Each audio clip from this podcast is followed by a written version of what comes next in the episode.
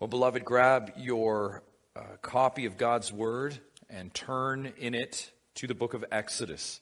The book of Exodus. We will reside in chapter 8 this morning, Exodus chapter 8. And this morning we continue, of course, as we picked up last week, our study in Exodus. And this section here, we began it last week, this section that's most famously known as the plague accounts the plague accounts, the signs and wonders, here it is, for the purpose of knowing God.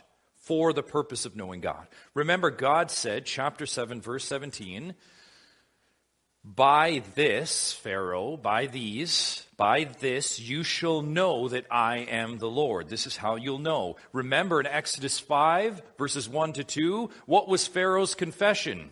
His boastful confession Who is the Lord? I don't know who the Lord is. Who is this Lord? And that confession by Pharaoh, the table setter for all that we have begun to see and will see in the weeks ahead. We also noted that Pharaoh is not the only one who does not know the Lord. This is how the Word of God is ever relevant. It's a living Word, always relevant, always penetrating, always needed, always applicable.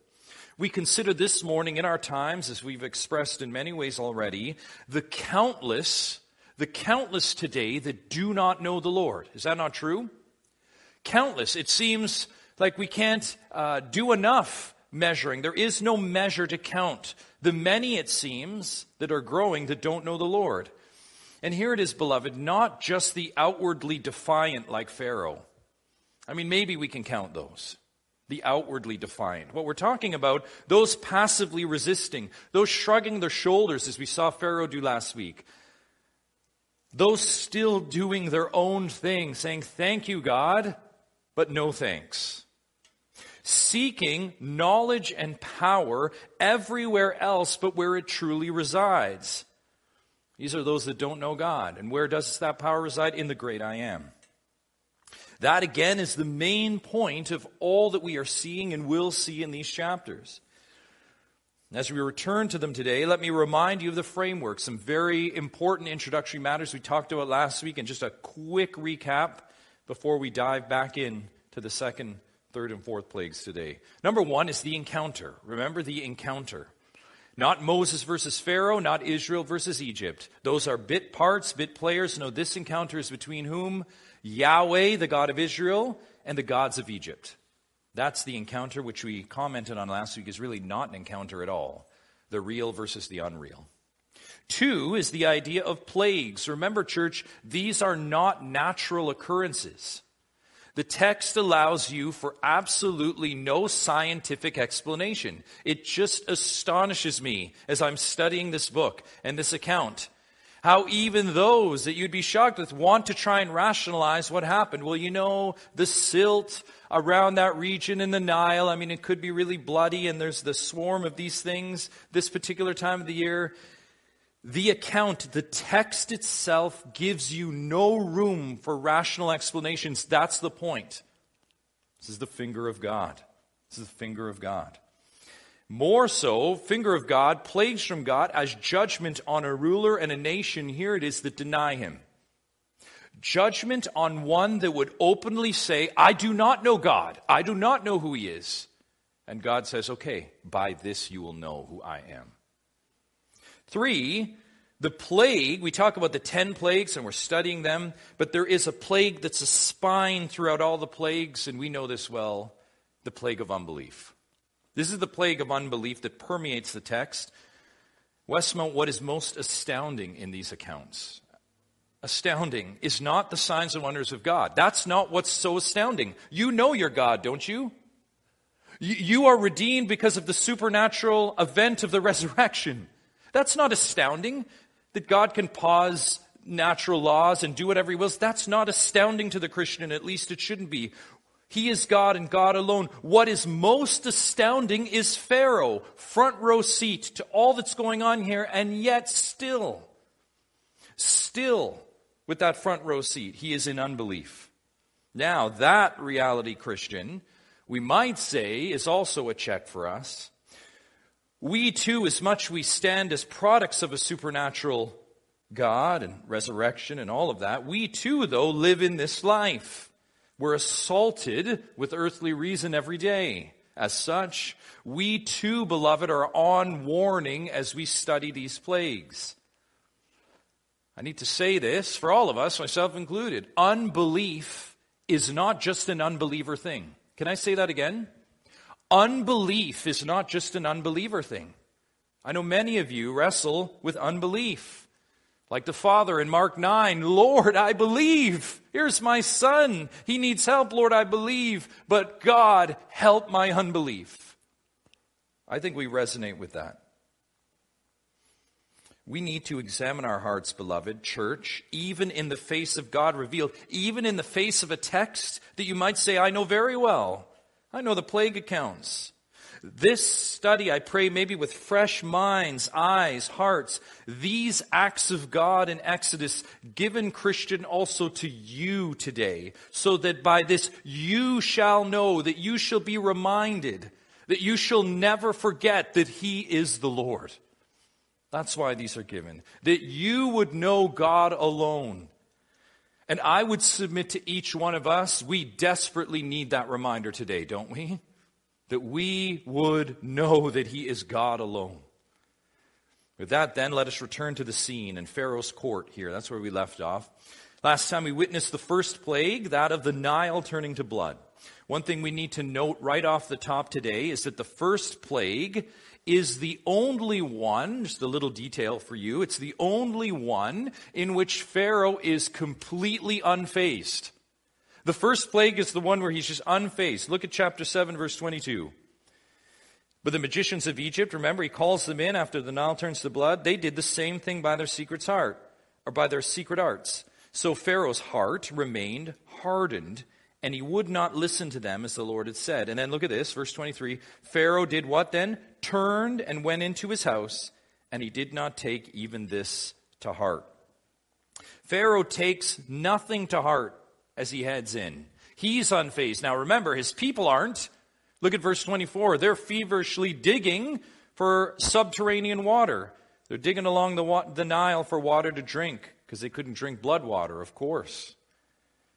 That silence, though, by the leader, the shrug of the shoulders, might have cut it for this first plague, remember?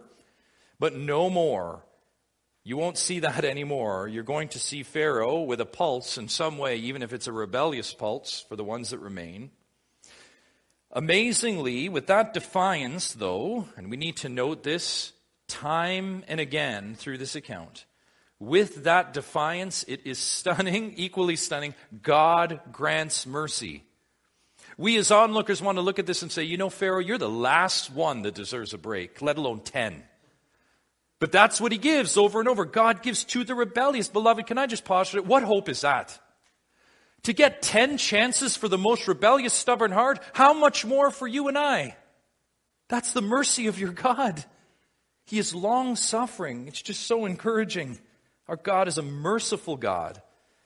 And look, even as Pharaoh's silence deafeningly continues through the beginning of chapter 8, look at chapter 8, verse 1. Then the Lord said to Moses, Go into Pharaoh. Why is he sending him again? Because Pharaoh hasn't listened. So we know Pharaoh is still defiant. Even with that, God, as we'll see, offers not one, but two, but three more, even in just this one chapter, chances to Pharaoh.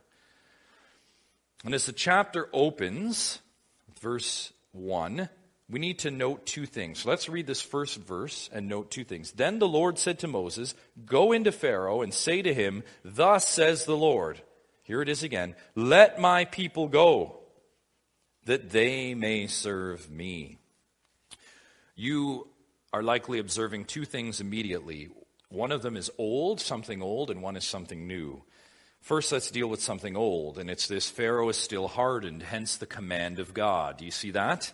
In fact, we'll see that pattern repeated today throughout all of today and the plague accounts. More plagues, more hardening. It's almost becoming mathematic at this point, and we'll see that over and over. But that's something old. Did you catch something new in that first verse? Look at the end of verse 1. Let my people go. Why? That they may serve me. God's purpose for these plagues to Pharaoh, did you catch it, is that by this, by this, he would know God, and we've talked about that. But even more, as you think about God's miraculous work for those not knowing him, right? There's more going on here than just those that don't know God. Look, there is a purpose in God's miraculous work for those that do. Do you see that? This is not just all of these signs and wonders for the unbeliever. No, there's something more going on here. God says, Let my people go, Pharaoh, because so that they may serve me. Beloved, God's redemption, here it is, God's redemption is never just to free us onto ourselves. I've talked about the get out of jail free card. How many? It pains me. It's just I'm free and I can go and live how I want. And there's some idea of freedom. And freedom in God is just I'm free to do whatever I want. That's not freedom. And in fact, that's not freedom you actually really want. You're not free to roam free. The Bible leaves you nothing with that. Again, our brother Jerry has been taking us through this is a book that talks about the purpose of the church. Let me remind you of Ephesians 2, or he left us off, verse 10. After that great gospel passage in 1 through 9, here is your purpose in verse 10. Someone was asking me about this just this morning too. This is, this is the purpose of the Christian. Verse 10, Ephesians 2, for we are his workmanship, created in Christ Jesus for good works, which God prepared beforehand that we should walk in them. What you're seeing here is a picture of that. Let my people go so that they can serve me, so that they can work for me. Not work, as Jerry reminded us, that earns us anything, but free to demonstrate that they're my people, redeemed and free in the Lord Jesus Christ. Does that make sense? That, that's what's going on here. God says, let my people go so that they can serve me. More on this as we de- dive deeper into this chapter, so we'll come back to that, but it frames our study today. However, now we continue with those that do not know God those that do not know God. That's been our study, and our first point today returns to that. We look at the plea of not knowing God, the plea of not knowing God. Return to the scene and the context in the second plague. Follow along with me in verse 1, and we'll read right through to verse 7. Then the Lord said to Moses, Go into Pharaoh and say to him, Thus says the Lord, Let my people go, that they may serve me. Verse 2 But if you refuse to let them go, behold, I will plague all your country with frogs. The Nile shall swarm with frogs that shall come up into your house and into your bedroom, and on your bed, and into the houses of your servants and your people, and into your ovens and your kneading bowls. The frogs shall come up on you and on your people and on all your servants. Wow. And the Lord said to Moses, Say to Aaron, Stretch out your hand with your staff over the rivers, over the canals, and over the pools, and make frogs come up on the land of Egypt. So Aaron stretched out his hand over the waters of Egypt, and the frogs came up and covered the land of Egypt. The magicians did the same by their secret arts and made frogs come up on the land of Egypt. Because of Pharaoh's ongoing refusal, do you see that? God unleashes another miraculous sign. By the way, just so clear in the text, isn't it? God tells Aaron, right? Put out your hand, your staff. There's no doubt about where this is coming from. Again, not natural events. And this time, where Pharaoh might have been able to turn his face with the first plague, this plague is very much in his face. Do you see that? A deluge of frogs. Now, a brief word about frogs, because we must, it's in the text. Before we comment on the text, we've mentioned how this encounter is really one between Yahweh and the gods of Egypt. We've commented on that a number of times. And as such, each one of these plagues, in some way, either explicitly or implicitly, is an indictment, a condemnation, I would say this, a humiliation against the so called Egyptian gods. That, do you see what Yahweh is doing here? He, he's judging them. We're really going to see this today. For example, last week talked about the Nile, the spirit of the Nile god Hapi, H A P I. He was the one in view, Pharaoh likely going out to worship him by the river, and hence taking that spirit of the Nile that would give water and life, turning it around and say, He'll give you blood. He'll give you blood. So the revered river, giving life, giving water, was now giving death, blood.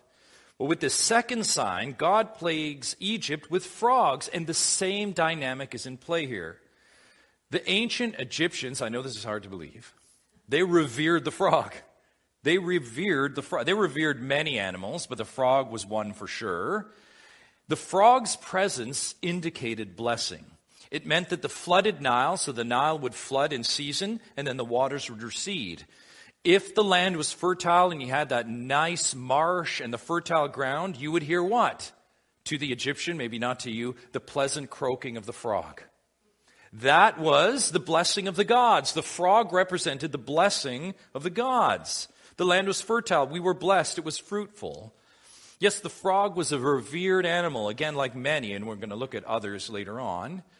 And here it is so revered in ancient Egypt, ancient civilizations, you killed a frog, the punishment, get this, was death. If you were known to be one to kill a frog, the punishment would be death. Sure, that pains little boys around the world to hear that, but that was the ancient Egyptian way. Do not kill the frog. Now, you think about this idea of deifying an animal, deifying something, not worthy of deity, of course. We think about the frog being deified here, just like the Nile was. And the Egyptian god in view here was Heket, H E Q T, the fertility god of Egypt. In fact, hieroglyphics depict a woman's body with a frog's head. That's because the frog, remember, was this goddess of fertility. In fact, they believed that the frog assisted childbirth. Now, just picture what Yahweh is doing here. You look for the blessing, even offspring, right, to come upon you. I will deluge you with something very different to offspring.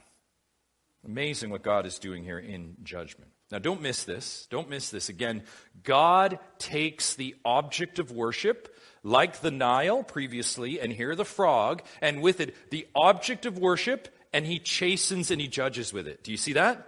That's what Yahweh's doing. You bow down to this, you venerate this, you make this everything. Well, I'm going to take that instrument and I'm going to judge you with it.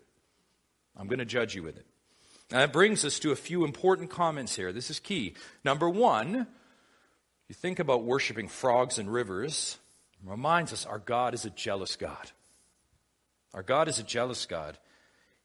He will take our idols and he will discipline us with them. I, I, don't even need to say, I don't need an excursus right now to tell you all you know what I'm talking about. He will take your idol and he will chasten you with it.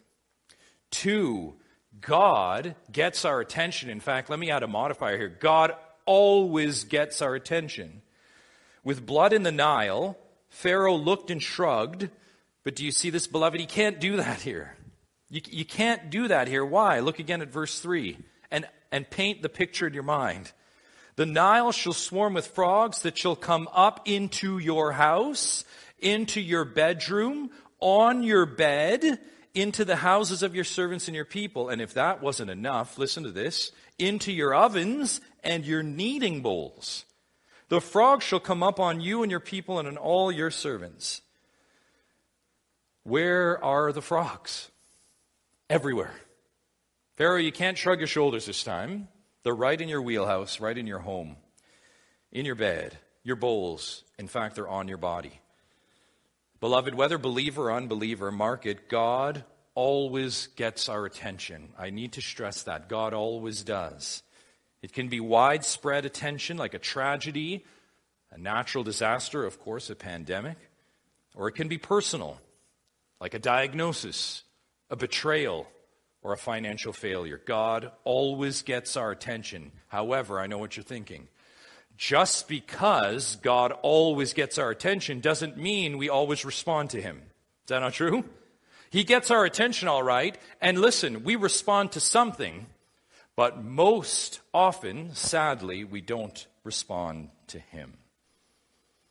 Yes, there is acknowledgement often for many, like Pharaoh here, that there's a problem like frogs in your bed. It'd have to be something grievously wrong to not recognize I have a problem. I have a problem. But note where Pharaoh turns. He acknowledges the problem, likely, but look at verse 7. But the magicians did the same by their secret arts and made frogs come up on the land of Egypt. This brings us to another point. Church, this deserves comment again. We cannot do what God does. We talked about this a bit before last week. We cannot do what God does. The magicians are called in again, And that's Pharaoh's response, right? What's his response when God gets his attention? I need clever humans. Do, do I have any clever humans here that can solve this problem in an earthly fashion? But like the blood river, they may imitate and note it. Those clever magicians, those conjurers, they may imitate, but they never what? Fix the problem. See? They never fix the problem. In fact, they're certainly good at making more blood and making more frogs. And, and, bear with me, I just can't help but this image. Is anyone standing there saying, enough with the frogs? Magicians, solve the problem. Solve the problem. Don't make more frogs because they're in my kneading bowls. I don't need more frogs. What I need you to do and what you're saying today, when you turn to your holy God, I need a solution to my core soul issue. God, take my fears of everything horizontal and make them one vertical fear. We need solutions to problems, not conjurers that make it worse, which is exactly what you see today. That's the picture. Yes, for all of Pharaoh's power, it only makes the problem worse. Beloved, don't miss this key relevant text. Is this not so palatable today? I'll bring in all the cleverness, and what am I going to do? Throw kerosene on this fire. Amazing how relevant the Word of God is. But note at Pharaoh, his power is impotent to cure what plagues him in his nation. It's impotent.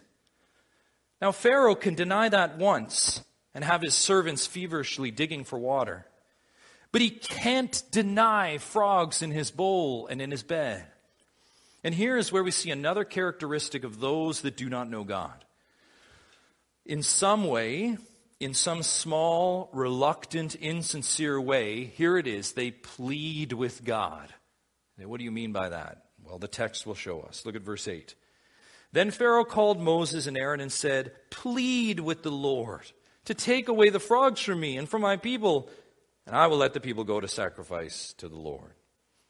You know, that reality, it's true. Here's Pharaoh pleading, the text says. It tells you a couple of very important things. Let's note them. One, Pharaoh's plea comes immediately after what in the text, in the sacred text? What is in verse 7? The magicians supposedly called in to do something. And in verse 8, what do you have? Pharaoh pleading for relief. That tells you something right off the bat. Human cunning, again, cannot fix this. Pharaoh recognizes, if nothing else here, this is key. God getting our attention, getting global attention. Pharaoh recognizes here with the juxtaposition of verse 7 and 8, Pharaoh needs someone outside of himself to fix the problem. Do you see that? He recognizes, I've given it the best I've got with my conjurers, but I need someone outside myself to fix the problem. That's one. Two, even the most hard hearted will plead. It's true. It's true, even the most hard hearted will plead. Now, listen, pleading is not always on hands and knees in desperation. I want to disarm a bit of that maybe stereotype or picture that you have. Pleading is not always begging, right, on hands and knees. Listen, you read this account and you see the word plead there, and you don't even get the faintest hint that that's how Pharaoh's posture is. Is that not true? You don't get the sense that Pharaoh, especially in the second plague, is on his hands and knees. We have eight plagues to go.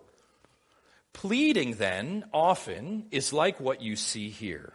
Here it is, and you know this calling in a favor to the godly person you know. Do you know what I'm talking about? Let me call up the spiritual person I know. Let me call up the, the spiritualist, the godly.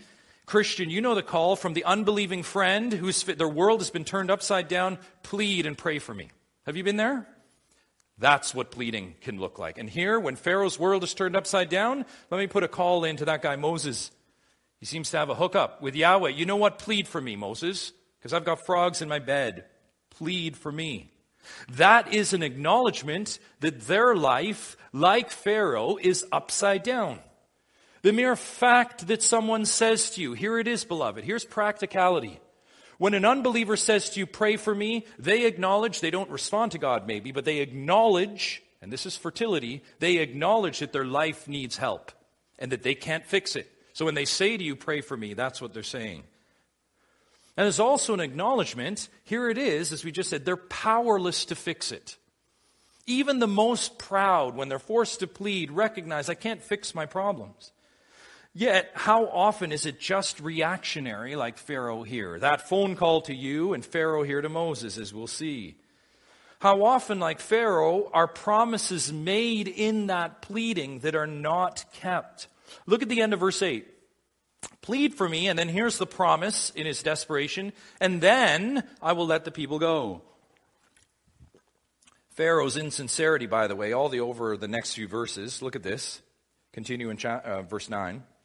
Moses said to Pharaoh, Be pleased to command me when I'm to plead for you and for your servants and for your people, that the frogs be cut off from you and your houses and be left only in the Nile. What a courtesy Moses gives. Verse 10 And he said, Tomorrow.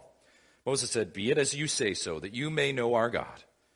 Verse 11 The frogs shall go away from you, and your houses, and your servants, and your people. They shall be left only in the Nile. What an amazing encounter. Just the way Moses handles this, that's a separate lesson for us. Moses' courtesy in verse 9, did you catch it? Be pleased. Be pleased to command me, Pharaoh. In other words, Moses says, just name a day and time. That's how gracious our God is. Name a day and time for it to stop. That's how merciful God is. Whether to taunt or test Moses, we don't know. Either way, Pharaoh says, okay, tomorrow. And it's amazing. Mercifully, what happens? The frogs stop tomorrow. Another sign, if you will. Look at verse 12. So Moses and Aaron went out from Pharaoh, and Moses cried to the Lord about the frogs. Moses keeps his promise, as he had agreed with Pharaoh. Verse 13, and the Lord did according to the word of Moses. The frogs died out in the houses, the courtyards, and the fields. And they grand, gathered them together in heaps, and the land stank. God grants relief. Do you see that? Moses keeps his promise. God keeps his promise. The odor remains, for sure. That's very clear in verse 14. But the plague is gone. Do you see that? The plague is gone. And naturally, you would say at this point, okay, Pharaoh, about that promise. Do you remember when you were pleading? You made a promise, Pharaoh. Can, can, we come back to that? You pled with God. He delivered. And now about that promise you made, look at verse 15. When Pharaoh saw that there was a respite, we could say breathing room. That's what the original word means, like uh, space and room. When he saw that there was room, when he could breathe again, when he had an empty bowl, an empty bed, he hardened his heart and would not listen to them as the Lord had said. Westmount, we're only two plagues into this account, and the pattern has already been established. Do you see that? We're only two plagues in, and this is clear how this is going down. But here, don't miss one key addition. Who hardens Pharaoh's heart here? Look at the text. Who's the agent of that hardening now that we come to in the text? Look at verse 15. It is Pharaoh himself. Pharaoh is the one hardening his own heart. Yes, God hardens as he wills, but the responsibility to respond to God is still on us. And Westmount noted Pharaoh is the one responsible for not listening here. The text again gives us no other room. Pharaoh's on the hook. He's getting warned. He's disobeying. He's the one on the hook. Those that do not know God, even after pleading to God, are in the same boat.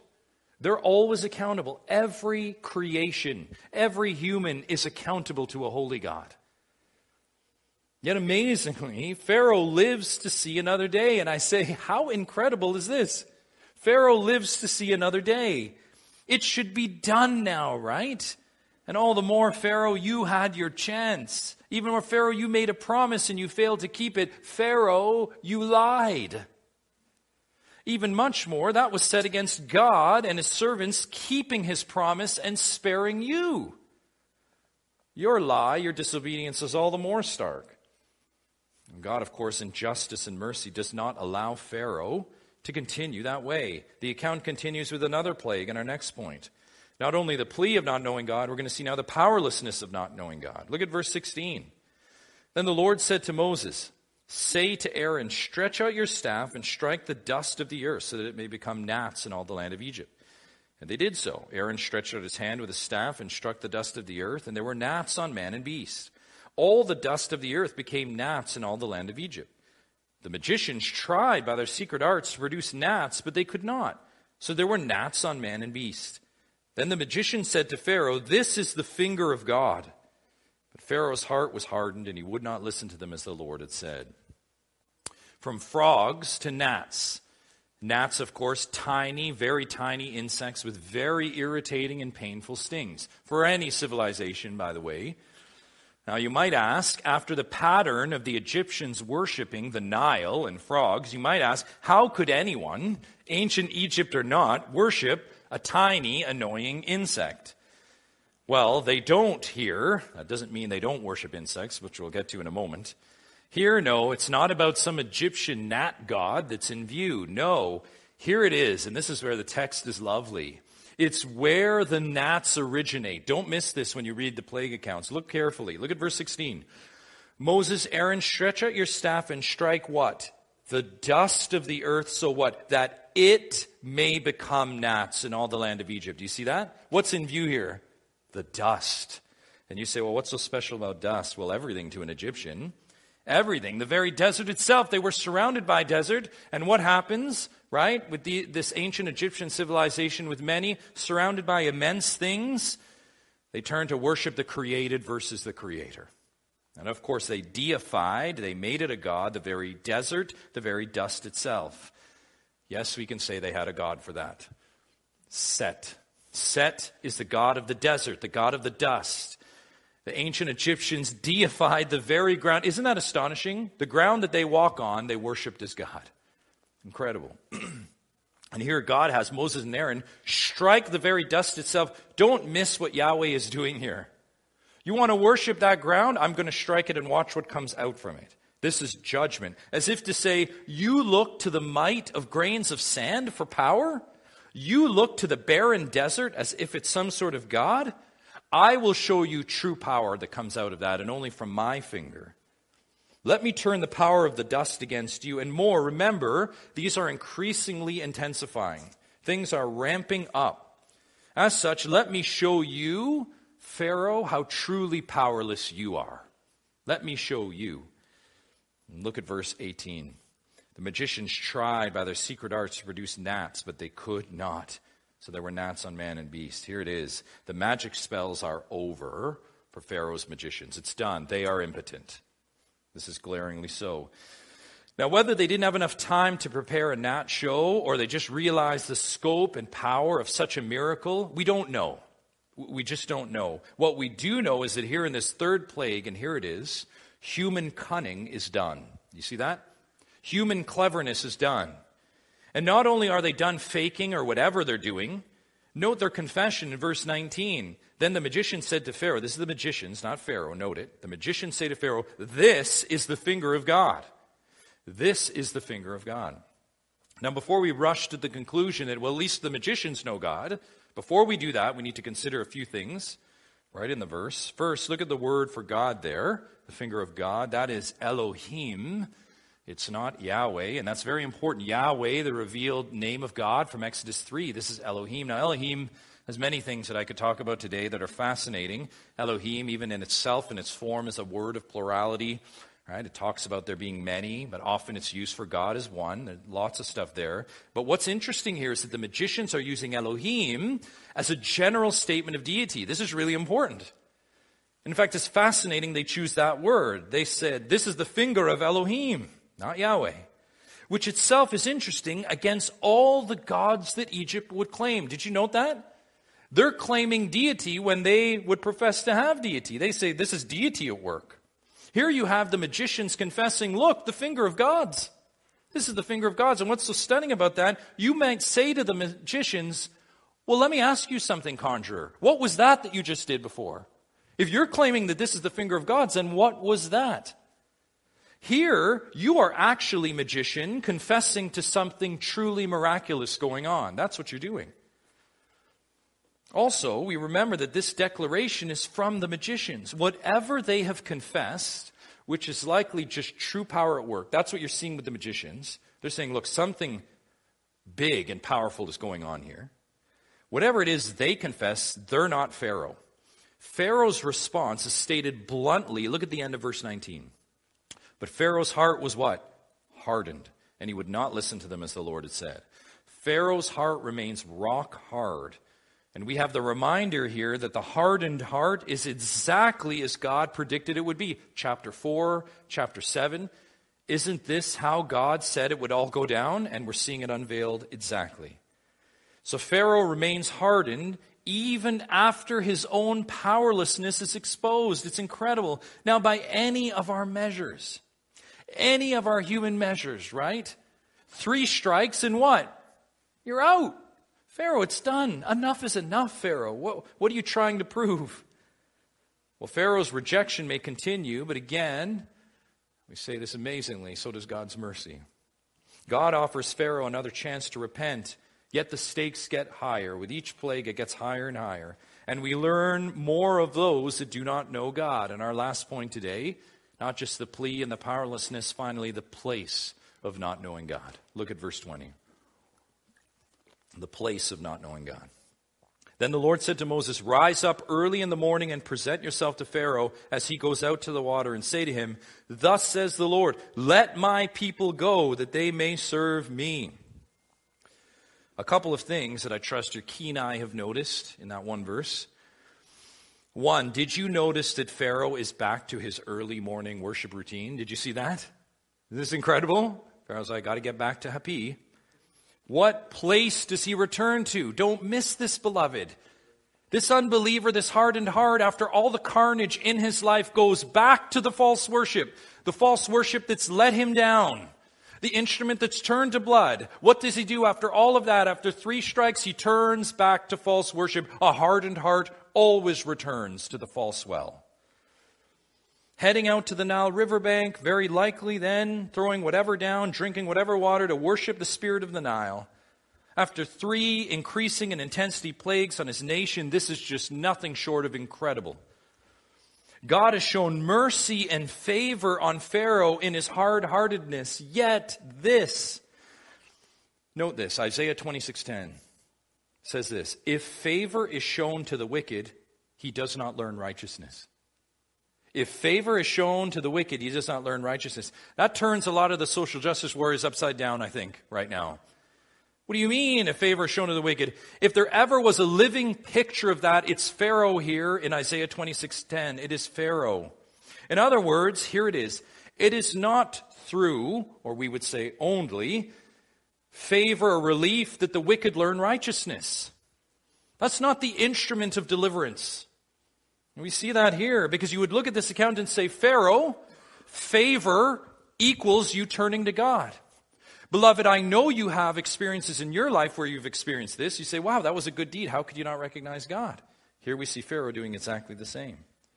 How many, beloved, good deeds are done to the wicked, the unbelieving, yet nothing? It's the order of the day. That's the picture of Pharaoh here. All of God's relenting, all of his mercy, his kindness, even his courtesy through Moses to limit the plagues, to end it on Pharaoh's terms tomorrow. Yet Pharaoh heads out this early morning after three plagues to worship Hapi. Incredible. Secondly, did you also notice the purpose of deliverance for God's people stated again? This is also building. Look at the end of verse 20. Let my people go that they may serve me. There it is again. A purpose in redemption for God's people to serve their God. Let us, Westmount, not forget that. Here stated again, and here with a warning. Look at verse 21 or else. In other words, Pharaoh, you don't do this, this is what will happen. If you will not let my people go, behold, I will send swarms of flies on you and your servants and your people and into your houses, and the houses of the Egyptians shall be filled with swarms of flies, and also the ground on which they stand. God orders another swarming plague. This one flies. And by the way, swarms is the key word there. It refers to insects likely, even small creatures of various kinds. That's what the word means in there. In fact, the word flies isn't even in the original language, it's just swarms. Psalm 78 and, and others refer to it as flies, but right here it's just swarms. That's your picture. Pharaoh, I'm going to send swarms on you. It tells that this plague might have been a mixed insect bag. And where they didn't deify the gnat, they did consider other insects as gods. They had Uatchit, the god of the fly. This is incredible, a god of a fly. And also Kepher, a sacred flying beetle god. I mean, it's incredible to read these things. This is who they worshiped. Flies and beetles were deified in Egypt. In fact, archaeologists tell us, if, you don't believe that, archaeologists tell us that no insect, when they do their digging and they, and they pull up what they do from Egypt, listen to this, no insect or no animal for that matter is more revered or represented in those tombs than the beetle. It's incredible. You have human beings with beetle heads, all kinds of effigies of beetles, coins, scarabs, depictions on walls, tombs filled with these beetles. Again, God here taking their sacred things and using them as chastisement against them. And here we need to note the pervasiveness. Not just a thing, but swarms of it. Swarms of it. Verse 21 the swarms are everywhere. Now, in this fourth plague, I want us to see a parameter that God outlines here. So important. Look at verse 22. But on that day, so the day that the swarms come, I will set apart the land of Goshen where my people dwell, so that no swarms of flies shall be there. Wow, that's protection. That you may know that I am the Lord in the midst of the earth. Thus I will put a division between my people and your people. Tomorrow this sign shall happen. And the Lord did so. There came great swarms of flies into the house of Pharaoh and into his servants' houses. Throughout all the land of Egypt, the land was ruined by the swarms of flies. With these swarms of flies, God says there will be a distinction in Egypt. God says, on the day of this plague, here it is, I will set apart my people in Goshen. You say, what's Goshen? Think back to Genesis 45, 46. Do you remember when uh, Joseph, uh, Pharaoh allowed Joseph through him to bring his family back to Egypt out of safety, right? To, to get food, to be protected. They settled in an area of Egypt known as Goshen. And lo and behold, here we see it in Exodus. This is their residence. It's still here. God says, with this plague in that region where my people are, where my people are, no swarm shall go there. Note it, my people will be untouched. Amazing. Even stronger than that, look at verse 23. God says, I will put a division between my people and your people. That is not only, beloved, clear separation, not just here are my people, the Israelites, and they look like this with this uniform, and here are the Egyptians, they look like that, and I'm just kind of parsing and separating. No, note the word division there. Look at it. Some of you have a footnote in your Bible that says that word refers to redemption. Do you see that? I will put a redemption.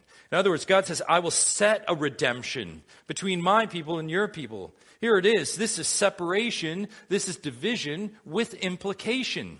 This is to be set apart for the purpose of salvation. Do you see that?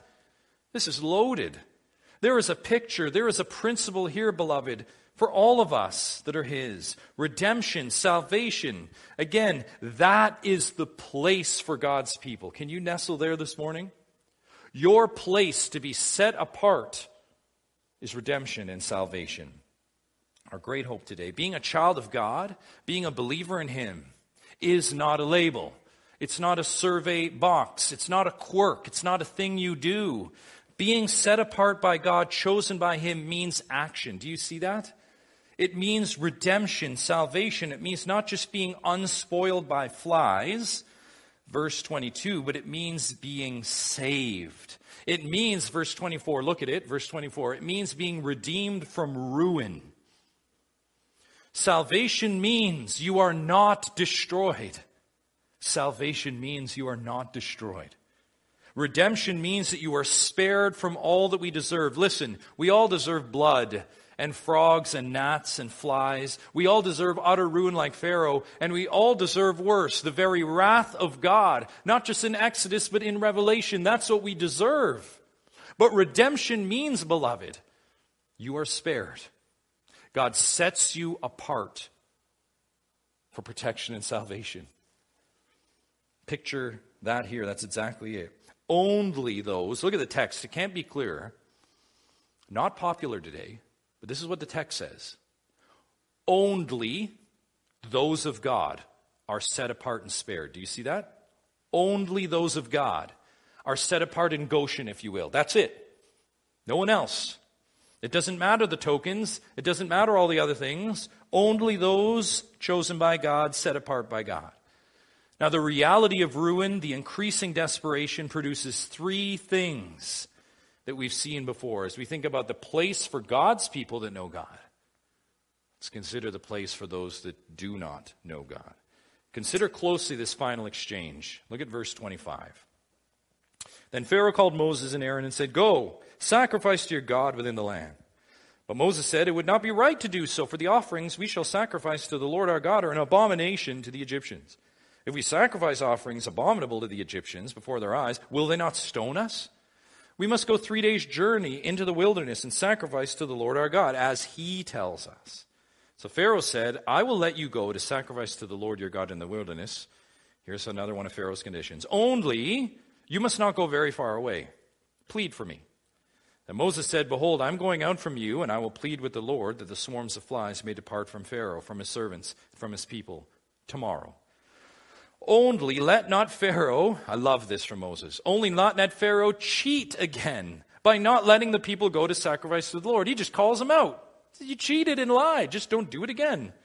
So Moses went out from Pharaoh and prayed to the Lord.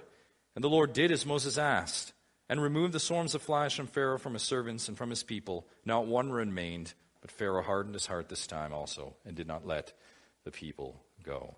So much there we can comment on, but we've commented on it already. Once again, Pharaoh, though, makes a promise Go, sacrifice. You see that? And it's an empty promise. He promises to do something, but it's empty. Verse 32 proves that. He hardens his heart again. Once again, God's mercy is starkly set against it. Did you notice it in that interchange? You have the mercy of God.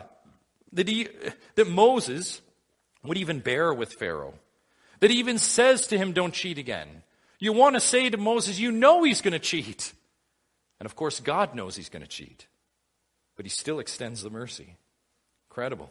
The back and forth, the mercy of God as Pharaoh tries to bargain in his pleading, sacrifice uh, in the city, which, by the way, Moses said would not be right. He's calling him out on everything. Remember, back in Genesis, we talked about this off the top, Genesis 46, to the Egyptians, shepherds were an abomination.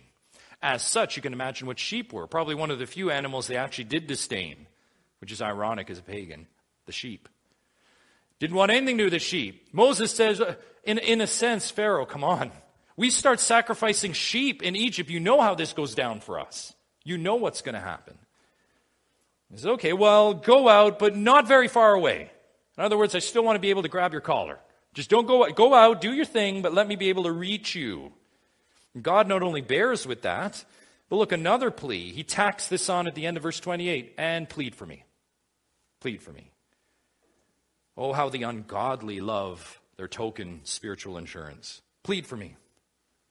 Moses goes, pleads, petitions, and prays for this pagan king, and astoundingly again, God does what? He relents. He brings mercy.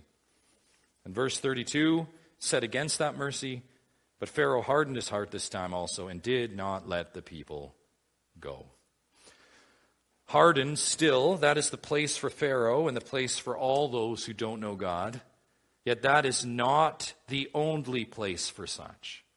This is a little picture, if you will, of a greater story in the scriptures. This is not a consequence to do what Pharaoh does. A consequence is not just go stand in the corner, Pharaoh.